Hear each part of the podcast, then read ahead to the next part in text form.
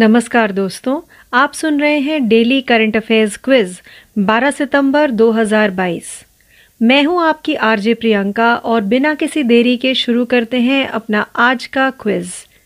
तो हमारे आज के क्विज का पहला प्रश्न ये रहा, प्रधानमंत्री ने किस राज्य में अंतर्राष्ट्रीय डेयरी महासंघ विश्व डेयरी शिखर सम्मेलन IDF WDS 2022 का उद्घाटन किया? इस प्रश्न का सही उत्तर है प्रधानमंत्री नरेंद्र मोदी ने 12 सितंबर 2022 को international dairy federation world dairy summit IDF WDS 2022 का उद्घाटन किया। पीएम मोदी ने उत्तर प्रदेश में India expo centre and mart greater Noida में एक प्रदर्शनी का भी निरीक्षण किया। आइए बढ़ते हैं अपने दूसरे प्रश्न की तरफ। नायरा एनर्जी के नए अध्यक्ष के रूप में किसे नियुक्त किया गया है? इस प्रश्न का सही उत्तर है नायरा एनर्जी ने प्रसाद के पणिकर को अध्यक्ष नियुक्त किया।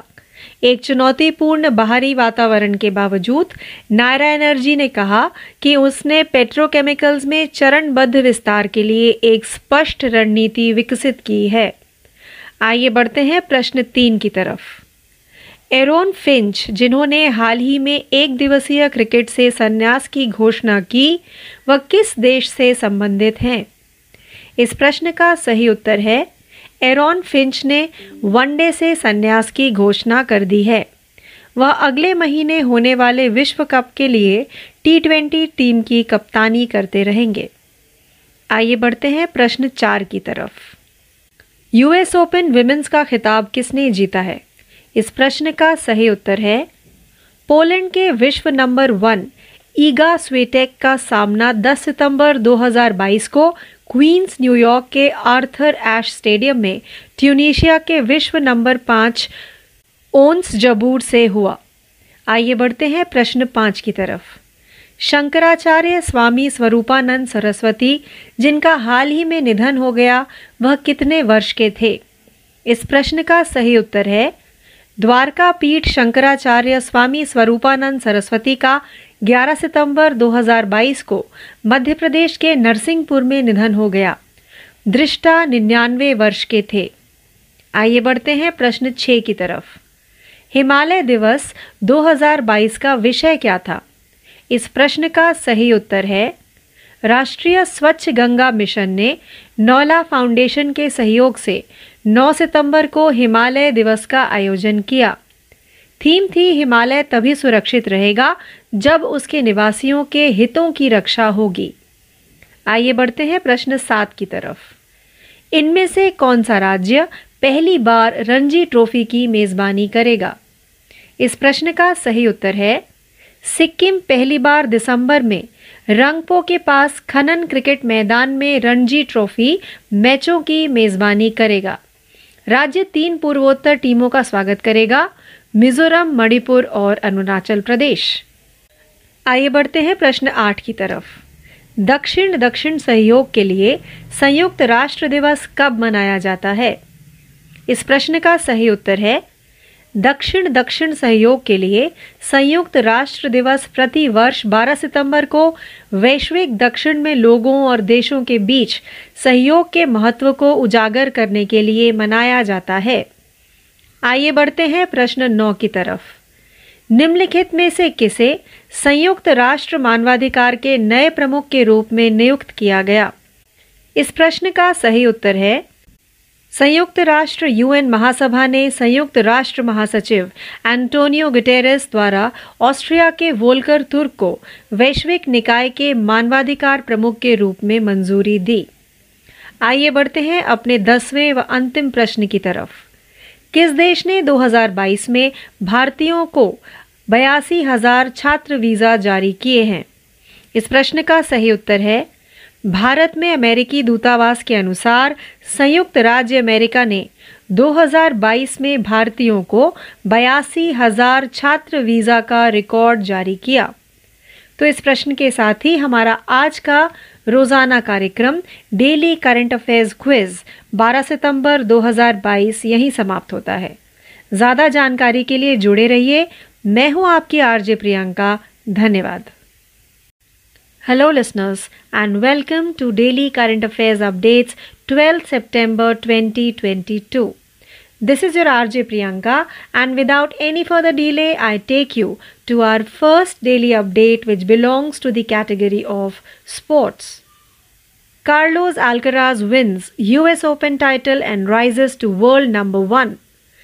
Carlos Alcaraz from Spain beats Casper Ruud to clinch his first Grand Slam trophy and secure the number 1 Pepperstone ATP ranking.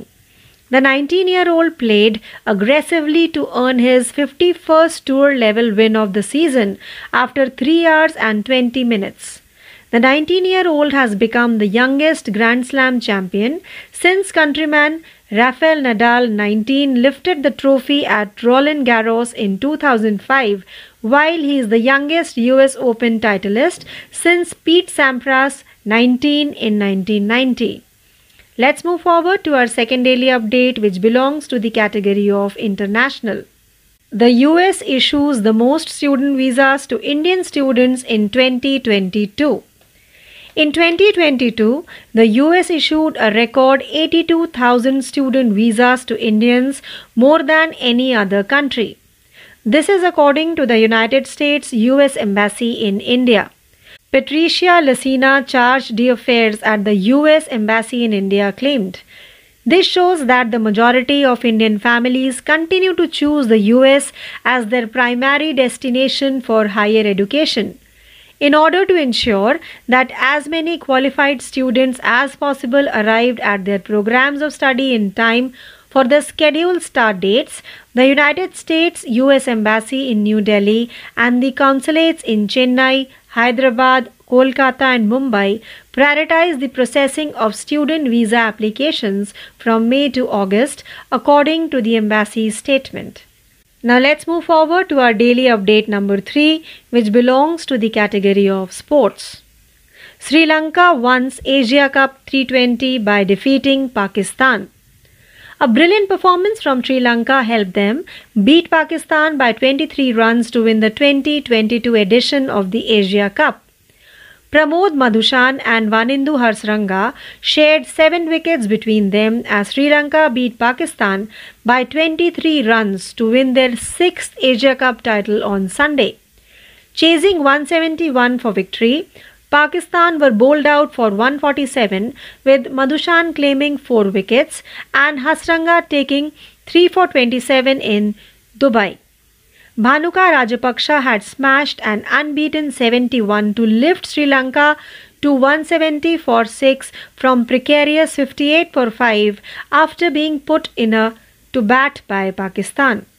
Now let's move forward to our daily update number 5, which belongs to the category of national. Inauguration of India's first national conference on sustainable coastal management. The inaugural National Conference on Sustainable Coastal Management in India was launched in Bhubaneswar, Odisha on Saturday, September 10 by Union Minister of Environment, Forests and Climate Change, Bhupendra Yadav. The conference's main objectives were to improve the coastal towns' resiliency to climate change and to debate the next stages in coastal management. In order to focus on the 3 connected subjects of coastal and marine biodiversity, climate mitigation and adaptation, and coastal pollution, the conference convened authorities from all 13 of India's coastal states under one roof. Let's move forward to our daily update number 5, which belongs to the category of national. The 2-day Center State Science Conclave is opened by PM Modi. The first of its kind conclave will strengthen center-state coordination and collaboration mechanisms in the spirit of cooperative federalism to build a robust science, technology and innovation ecosystem across the country in keeping with the Prime Minister's unrelenting efforts to promote innovation and entrepreneurship in the nation. Gujarat Chief Minister, Union Minister of State for Science and Technology, S&T ministers and secretaries of states and union territories, business executives, entrepreneurs, NGOs, Young scientists and students will all attend the historic conclave. Now let's move forward to our sixth daily update, which belongs to the category of international. King Charles III officially proclaimed the new ruler of Britain. In a constitutional process that dates back hundreds of years, King Charles III, the world's newest king, was formally declared sovereign of the United Kingdom of Great Britain and Northern Ireland on Saturday morning. The current Accession Council, which is the longest-running branch of the British government, was called to meet on Saturday at St. James's Palace in London, which has served as the country's monarch's official residence for many years. The council is comprised of privy councillors, a select group of senior politicians including Prime Minister Liz Truss, religious figures from the Church of England, the Lord Mayor of London and a bevy of other top civil servants from across British society and other 14 realms of nation for which the monarch serves as the official head of state. Now let's move forward to our seventh daily update, which belongs to the category of national. India avoids being a trade pillar at the Indo-Pacific Summit.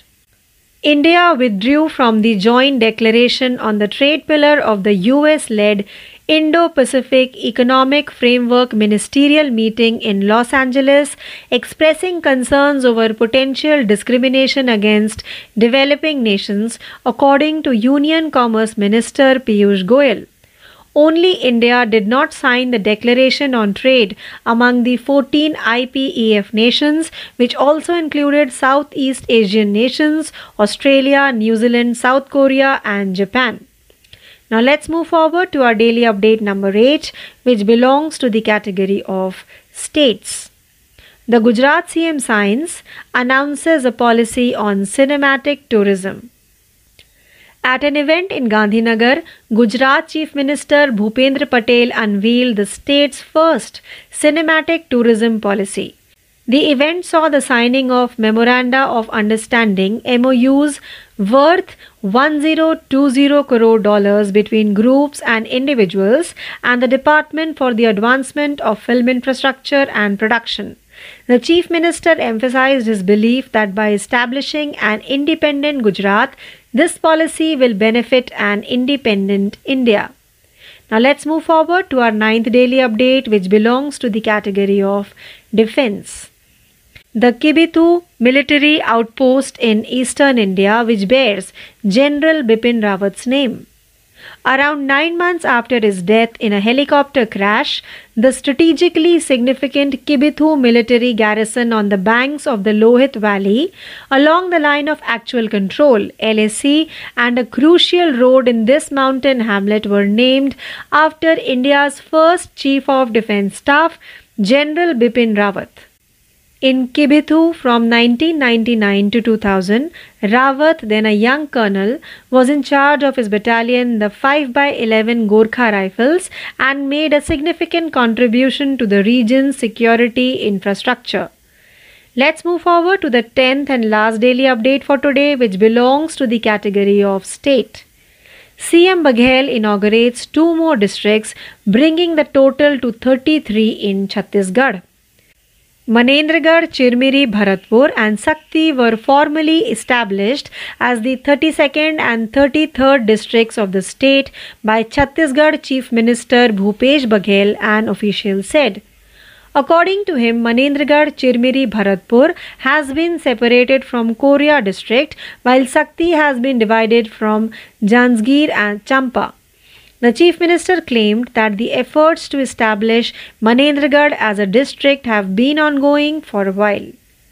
So with this daily update, we have come to an end of today's session of Daily Current Affairs Updates, 12 September 2022. Please stay tuned for more learning. This is your RJ Priyanka signing off. Thank you. नमस्कार दोस्तों, आप सुन रहे हैं daily current affairs updates 12 सितंबर 2022. मैं हूं आपकी RJ Priyanka और शुरू करते हैं अपना आज का पहला डेली अपडेट, जिसका शीर्षक है खेल. कार्लोस अल्करज ने यूएस ओपन खिताब जीता और विश्व नंबर 1 पर पहुंचे. स्पेन के कार्लोस अल्करज ने कैस्पर रूड को हराकर अपनी पहली ग्रैंड स्लैम ट्रॉफी जीती और number 1 paper stone ATP ranking हासिल की। 19 वर्षीय ने 3 घंटे 20 मिनट के बाद सत्र की अपनी 91वीं टूर स्तरीय जीत हासिल करने के लिए आक्रामक तरीके से खेला। 19 वर्षीय देश के 19 वर्षीय राफेल नडाल के 2005 में रोलैंड गैरोस में ट्रॉफी उठाने के बाद से सबसे कम उम्र के ग्रैंड स्लैम चैंपियन बन गए हैं, जबकि वह 1990 में 19 वर्षीय पीट संप्रास के बाद सबसे कम उम्र के US ओपन के विजेता बने हैं। आइए बढ़ते हैं अपने दूसरे डेली अपडेट की तरफ, जिसका शीर्षक है अंतर्राष्ट्रीय। अमेरिका 2022 में भारतीय छात्रों को सबसे अधिक छात्र वीजा जारी करता है। 2022 में अमेरिका ने भारतीयों को रिकॉर्ड 82,000 छात्र वीजा जारी किए, जो किसी भी अन्य देश की तुलना में अधिक हैं। यह भारत में संयुक्त राज्य US दूतावास के अनुसार हैं। भारत में अमेरिकी दूतावास में प्रभारी DA पेट्रीसिया लसीना ने दावा किया। इससे पता चलता है कि अधिकांश भारतीय परिवार उच्च शिक्षा के लिए अपने प्राथमिक गंतव्य के रूप में अमेरिका को चुनना जारी रखते हैं, यह सुनिश्चित करने के लिए कि अधिक से अधिक योग्य छात्र निर्धारित प्रारंभ तिथियों के लिए समय पर अध्ययन के अपने कार्यक्रमों में पहुंचे। नई दिल्ली में संयुक्त राज्य US दूतावास और चेन्नई, हैदराबाद, कोलकाता और मुंबई में वाणिज्य दूतावासों से प्रसंस्करण को प्राथमिकता दी।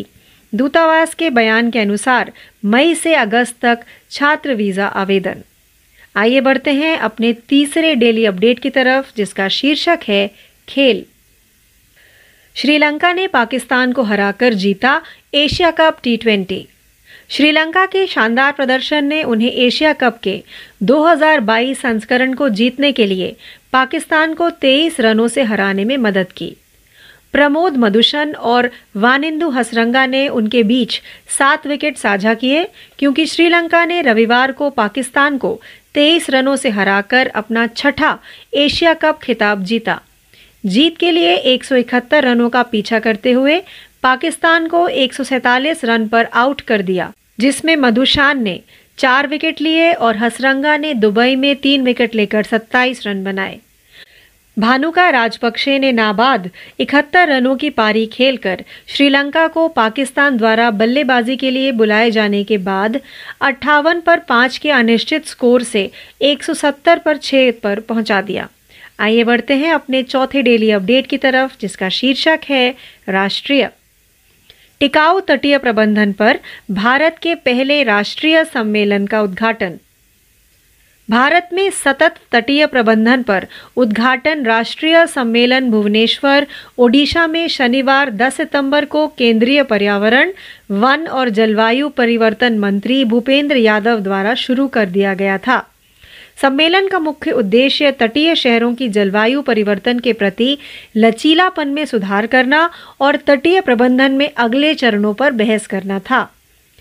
तटीय और समुद्री विविधता, जलवायु शमन और अनुकूलन और तटीय प्रदूषण के 3 जुड़े विषयों पर ध्यान केंद्रित करने के लिए सम्मेलन ने भारत के सभी 13 तटीय राज्यों के अधिकारियों को एक छत के नीचे बुलाया।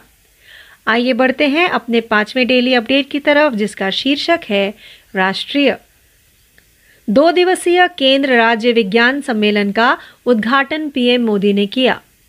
नवाचार को बढ़ावा देने के लिए प्रधानमंत्री के अथक प्रयासों को ध्यान में रखते हुए देश भर में एक मजबूत विज्ञान, प्रौद्योगिकी और नवाचार पारिस्थितिकी तंत्र के निर्माण के लिए सहकारी संघवाद की भावना में केंद्र राज्य समन्वय और सहयोग तंत्र को अपनी तरह का पहला सम्मेलन मजबूत करेगा।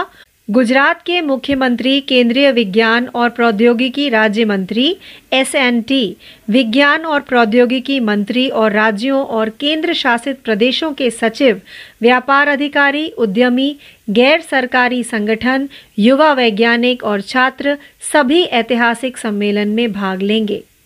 आइए बढ़ते हैं अपने 6वें डेली अपडेट की तरफ, जिसका शीर्षक है अंतर्राष्ट्रीय। किंग चार्ल्स III आधिकारिक तौर पर ब्रिटेन के नए शासक। सैकड़ों साल पहले की एक संवैधानिक प्रक्रिया में दुनिया के सबसे नए राजा किंग चार्ल्स थर्ड को शनिवार की सुबह औपचारिक रूप से United Kingdom of Great Britain और उत्तरी आयरलैंड का संप्रभु घोषित किया गया। वर्तमान परिग्रहण परिषद, जो ब्रिटिश सरकार की सबसे लंबे समय तक चलने वाली शाखा है, को शनिवार को लंदन के सेंट जेम्स पैलेस में मिलने के लिए बुलाया गया था, जिसने कई वर्षों तक देश के सम्राटों के आधिकारिक निवास के रूप में कार्य किया है। परिषद में प्रीवी काउंसलर, वरिष्ठ राजनेताओं का एक चुनिंदा समूह शामिल है, जिसमें नए प्रधानमंत्री Liz Truss, Church of England के धार्मिक आंकड़े, लंदन के लॉर्ड मेयर और ब्रिटिश समाज के अन्य शीर्ष सिविल सेवकों और लोग अन्य शामिल हैं। अन्य क्षेत्र या राष्ट्र जिसके लिए सम्राट राज्य के आधिकारिक प्रमुख के रूप में कार्य करता है। आइए बढ़ते हैं अपने सातवें डेली अपडेट की तरफ, जिसका शीर्षक है राष्ट्रीय। भारत प्रशांत शिखर सम्मेलन में भारत व्यापार स्तंभ बनने से बचता है।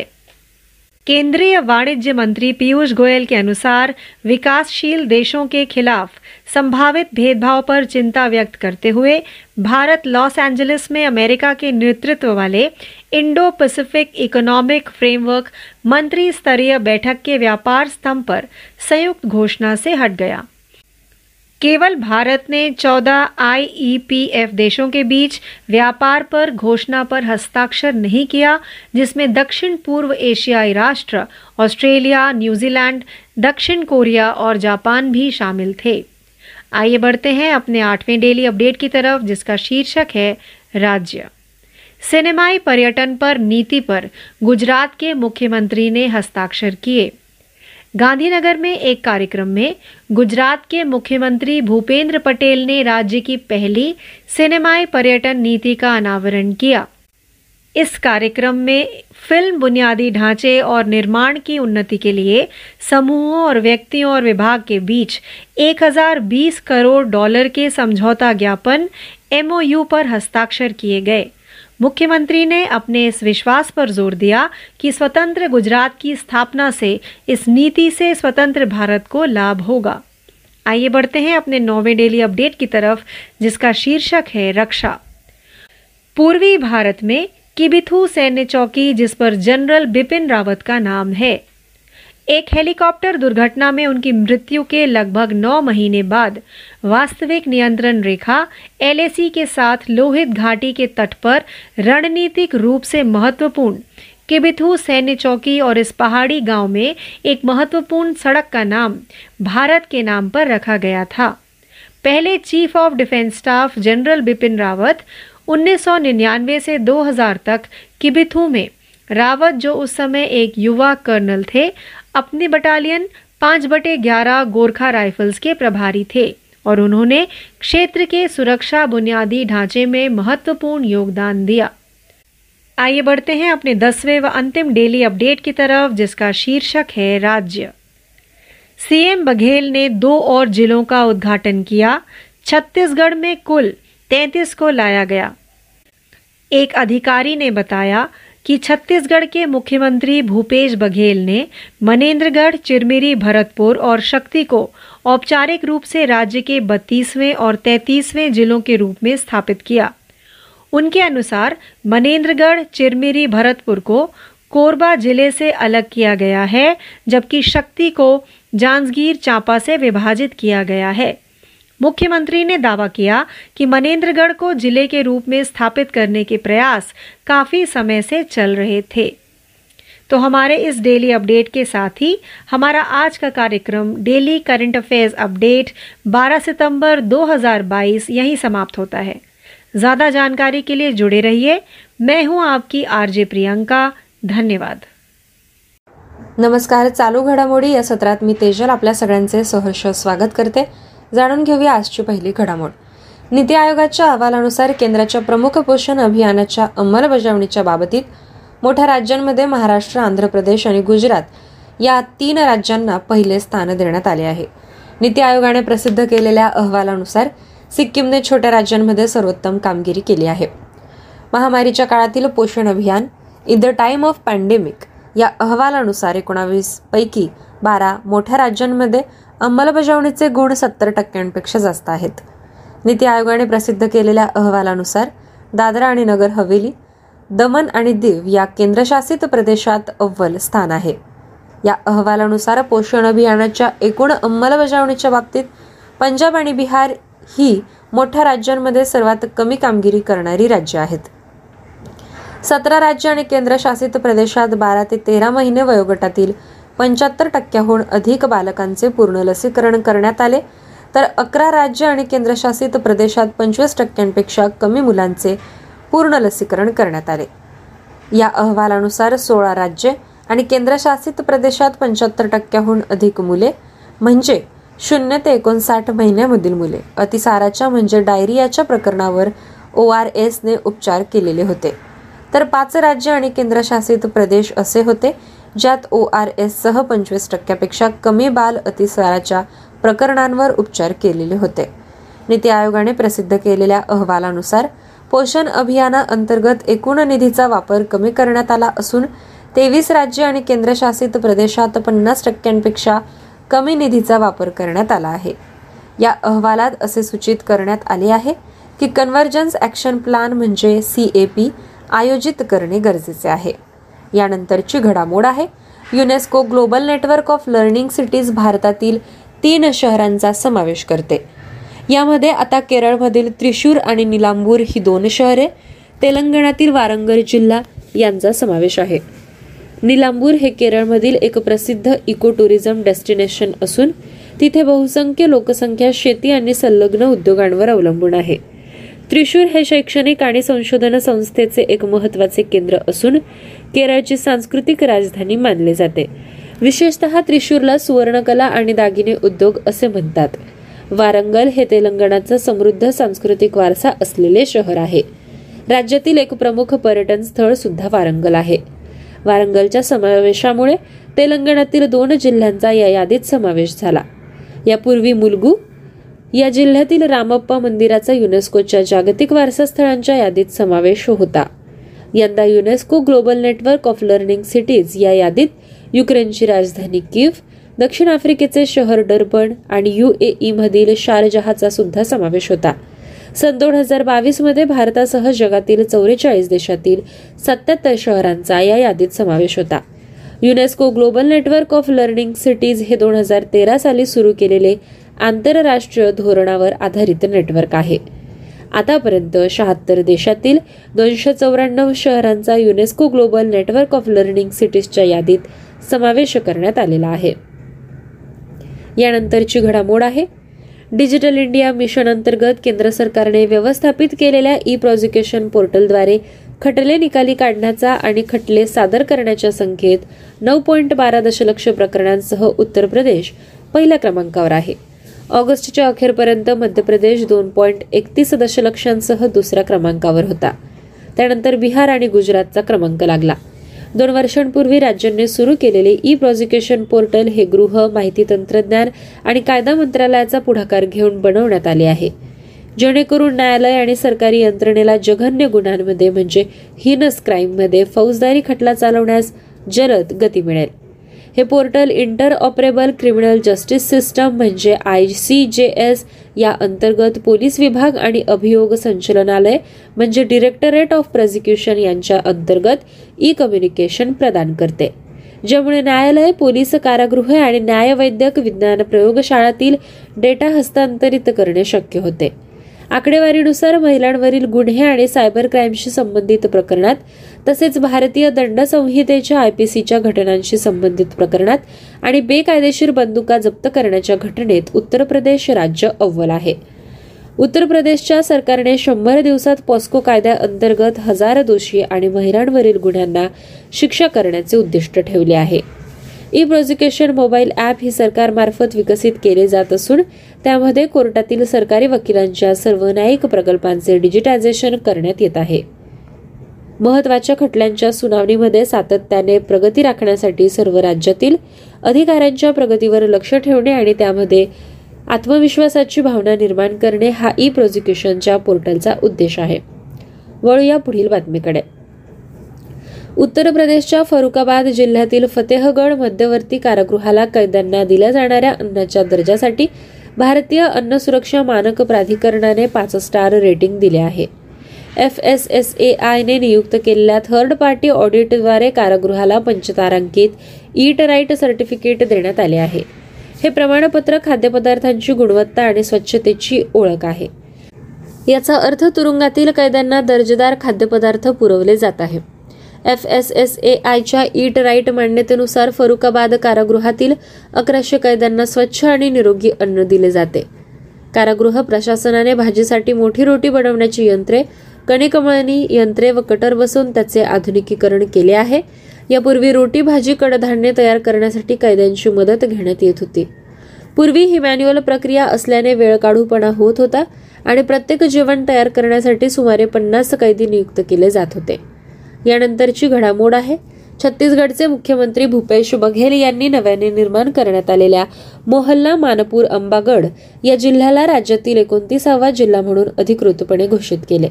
यावेळी मुख्यमंत्री भूपेश बघेल यांनी सुद्धा जिल्ह्याचा नकाशा सादर केला.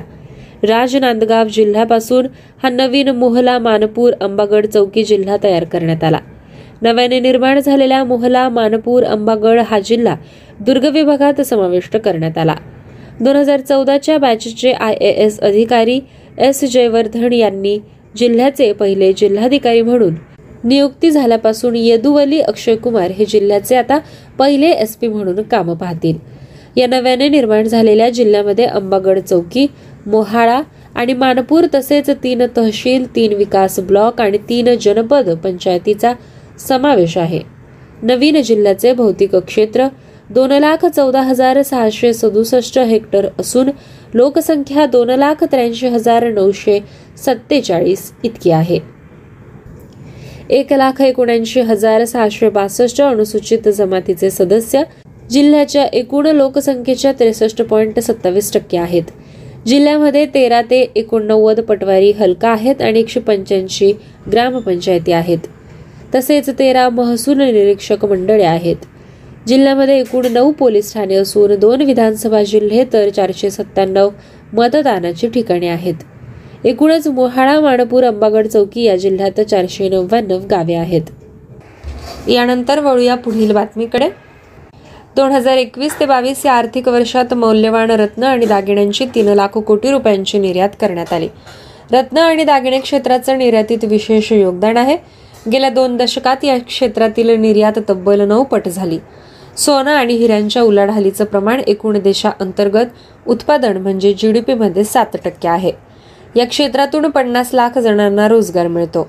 हिऱ्या आणि चांदीच्या दागिन्यांच्या निर्यातीत भारताचा पहिला क्रमांक आहे. यानंतरची बातमी आहे. जलशक्ती मंत्रालयाने जलनायक सांगा आपल्या कहाण्या या स्पर्धेचे ऑगस्ट 2022 चे 6 विजेते जाहीर केले. या विजेत्यांना पुरस्कार म्हणून 10,000 रुपये रोख मिळतील. तिसरे सत्र 1 डिसेंबर 2021 ला सुरू झाले तर 30 नोव्हेंबर 2022 पर्यंत हे सत्र चालेल. जनसामान्यांच्या मनावर पाण्याचं महत्त्व ठसवण्यासाठी तसंच देशभरात जलसंवर्धनासाठी सुरू असलेल्या प्रयत्नांना बळ देण्यासाठी जलनायकांच्या माध्यमातून पाणी बचत आणि संवर्धन याबाबतच्या यशोगाथा आणि प्रयत्नांची माहिती मिळून याबाबत जागरूकता वाढावी या उद्देशाने केंद्र सरकार माय गव्हर्नमेंट पोर्टलवर दर महिन्याला ही स्पर्धा घेत आहे. यानंतरची घडामोड आहे. माझगाव डॉक जहाज बांधणी कंपनीनं 17A प्रकल्पातल्या तारागिरी या तिसऱ्या लढाऊ नौकेचं जलावतरण केलं. ही नौका 3,510 टन वजनाची असून तिचा प्रारूप आराखडा भारतीय नौदलाच्या तंत्रज्ञांनीच तयार केला आहे. 149 मीटर लांबीच्या या युद्धनौकेची रुंदी जवळजवळ 18 मीटर आहे. यात 2 गॅस टर्बाईन आणि 2 मुख्य डिझेल इंजिन असून तिचा कमाल वेग ताशी 28 समुद्री मैल होतो. विकेंद्रित पद्धतीने या जहाजाची बांधणी केली आहे. यात विविध भाग देशातल्या विविध ठिकाणी तयार करून नंतर ते एकत्र जुळवले गेले. ही युद्धनौका ऑगस्ट 2025 मध्ये भारतीय नौदलात दाखल होण्याची शक्यता आहे. या युद्धनौकेवर विविध आयुध त्याचप्रमाणे अत्याधुनिक संपर्क यंत्रणा बसवल्या जाणार आहेत. शत्रूच्या हल्ला करणाऱ्या विमानांचा आणि इतर जहाजांचा अचूक वेध घेणाऱ्या यंत्रणा या युद्धनौकेवर असतील. वळूया पुढील बातमीकडे. अभियांत्रिकी प्रवेश परीक्षा जेईई ॲडव्हान्स 2022चा निकाल जाहीर झाला.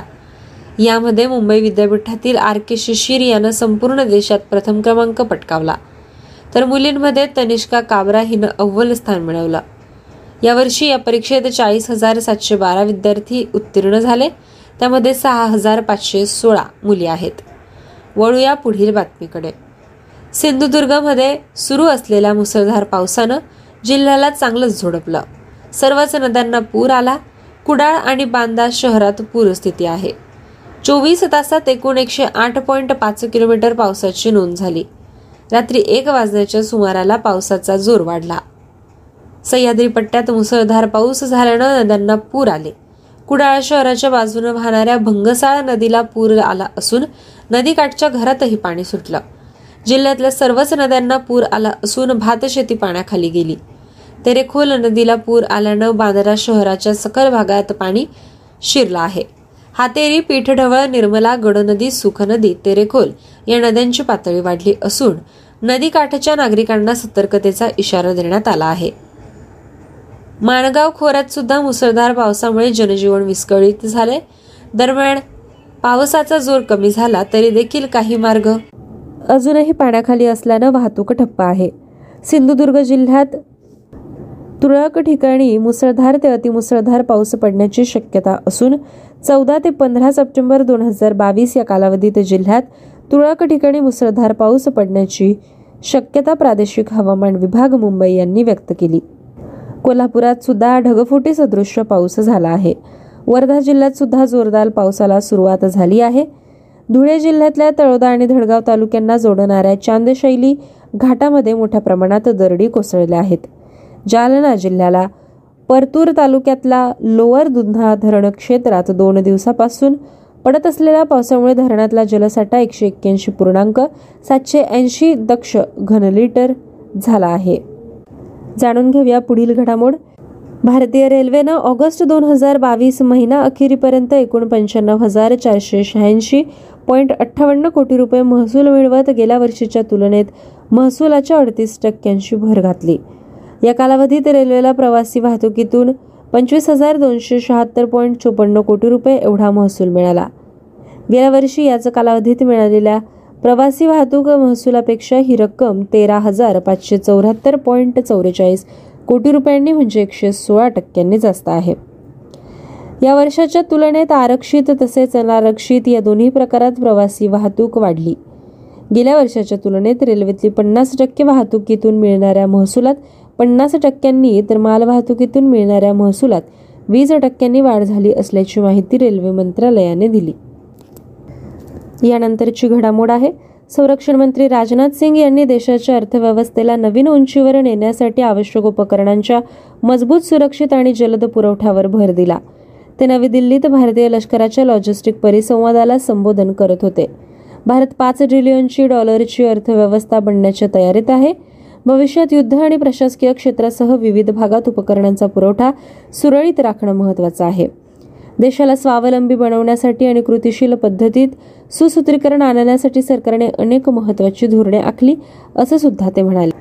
वळूया पुढील बातमीकडे. गुन्हेगारी गट आणि गुन्हेगारी संघटनांवर कारवाई करण्यासाठी राष्ट्रीय तपास यंत्रणा अर्थात NIA नं देशभरात 60 ठिकाणी धाड टाकली. यात दिल्ली, राष्ट्रीय राजधानी प्रदेश, हरियाणा, उत्तर प्रदेश आणि पंजाबमधील स्थानांचा सुद्धा समावेश आहे. दिल्ली पोलिसांच्या विशेष पथकाने बेकायदेशीर कारवाई प्रतिबंध कायद्याअंतर्गत लॉरेन्स बिश्नोई गट, बंबी हा गट आणि नीरज बवाना गटाच्या 10 डॉन यांच्या विरुद्ध 2 FIR नोंदवल्यानंतर NIA ने तपास कार्य हाती घेतलं. सिद्धू मुसेवाला हत्याकांड प्रकरणी दहशतवादी गट आणि अटक करण्यात आलेले गुन्हेगार यांच्यामध्ये मजबूत संबंध असल्याचं पंजाबचे पोलीस महासंचालक गौरव यादव म्हणाले. पाकिस्तानी गुप्तचर संस्था ISI या संगणमताचा फायदा घेत असल्याचं सुद्धा त्यांनी यावेळी सांगितलं. यानंतरची घडामोड आहे. शांघाय सहकार्य संघटनेच्या म्हणजे SCOच्या राष्ट्रप्रमुखांच्या 22व्या शिखर परिषदेसाठी पंतप्रधान नरेंद्र मोदी 15 सप्टेंबरपासून उझबेकिस्तानच्या दौऱ्यावर जाणार आहेत. उझबेकिस्तानचे अध्यक्ष शावकात मिझी योयफ यांच्या निमंत्रणानुसार ते उझबेकिस्तानला भेट देत आहेत. या परिषदेत SCOच्या सदस्य देशांचे प्रमुख, SCOचे सरचिटणीस आणि SCO प्रादेशिक दहशतवाद विरोधी गटाचे कार्यकारी संचालक तुर्कमेनिस्तानचे अध्यक्ष आणि इतर आमंत्रित उपस्थित राहतील असं परराष्ट्र मंत्रालयानं म्हटलं. गेल्या 2 दशकात या संघटनेनं केलेल्या कामाचा आढावा या परिषदेत घेतला जाणार आहे आणि भविष्यात बहुआयामी सहकार्याबाबत सुद्धा चर्चा केली जाईल. पंतप्रधान नरेंद्र मोदी या परिषदेदरम्यान काही द्वितीय बैठका सुद्धा घेण्याची शक्यता आहे. वळूया पुढील बातमीकडे. स्वीडनमध्ये पंतप्रधान मॅग्देलिना अँडरसन या पुन्हा या पदावर राहणं जवळपास निश्चित झालं. मतदानामध्ये त्या उजव्या विचारसरणीच्या पक्षांवर निसटत्या फरकानं मात करतील असं सर्वेक्षणात म्हटलं आहे. सरकारी दूरचित्रवाहिनी SVTनं केलेल्या सर्वेक्षणात सध्या सत्तेवर असलेल्या लेफ्ट ब्लॉकला 49.8% मत मिळतील, तर विरोधी उजव्या विचारसरणीच्या पक्षांना 49.2% मिळतील असं स्पष्ट झालं. यानंतरची घडामोड आहे. फ्रान्सच्या विदेश आणि युरोपीय व्यवहार मंत्री कॅथरीन कोलोना 3 दिवसांच्या भारत दौऱ्यावर येणार आहेत. आपल्याला माहित आहे की भारत आणि फ्रान्स या 2 देशांमध्ये धोरणात्मक भागीदारी आहे. ती अधिक दृढ करण्यासाठी उच्चस्तरीय सल्लामसलत केली जाऊ शकते. फ्रान्सच्या विदेश मंत्र्यांच्या भारत भेटीमुळे व्यापार, संरक्षण, हवामान, स्थलांतर आणि गतिशीलता, आणखी तसेच शिक्षण आणि आरोग्य सुद्धा आपल्या क्षेत्रात भागीदारी आणखी मजबूत करण्याचा मार्ग मोकळा करणारी असेल असं परराष्ट्र व्यवहार मंत्रालयानं म्हटलं. यानंतरची घडामोड आहे. परराष्ट्रमंत्री एस जयशंकर यांनी रियादमध्ये सौदी अरेबियाचे परराष्ट्रमंत्री prince Faisal bin Farhad Al Saud यांच्याशी द्विपक्षीय चर्चा केली. सध्याच्या राजकीय आणि आर्थिक परिस्थितीबाबत त्यांनी चर्चा केली. G20 आणि इतर संघटनात परस्पर सहकार्यानं काम करण्याबाबत सहमती व्यक्त केली. जयशंकर यांनी सौदी अरेबियाचे प्रमुख प्रिन्स मोहम्मद बिन सलमान यांची भेट घेऊन उभय देशातल्या चर्चेच्या प्रगतीबाबत माहिती दिली. यानंतर जाणून घेऊया आजची शेवटची घडामोड. दक्षिण आशियाई फुटबॉल महासंघ म्हणजे SAFच्या 17 वर्षाखालील गटातील करंडक स्पर्धेत उपांत्य फेरीत भारताचा बांगलादेशबरोबर सामना झाला आहे. कोलंबोमध्ये रेस्कॉस आंतरराष्ट्रीय स्टेडियमवर हा सामना झाला. भारताचा नेपाळबरोबर झालेल्या सामन्यात पराभव झाला असला तरी भूतानबरोबर झालेल्या सामन्यात भारतानं 3-0 असा विजय मिळवल्यानं ग्रुप B मध्ये तो 2ऱ्या क्रमांकावर असल्यानं भारत उपांत्य फेरीत पोहोचला. आज अशा पद्धतीने आपण चालू घडामोडींचा आढावा घेतला आहे. पुन्हा भेटूया पुढील सत्रात. धन्यवाद.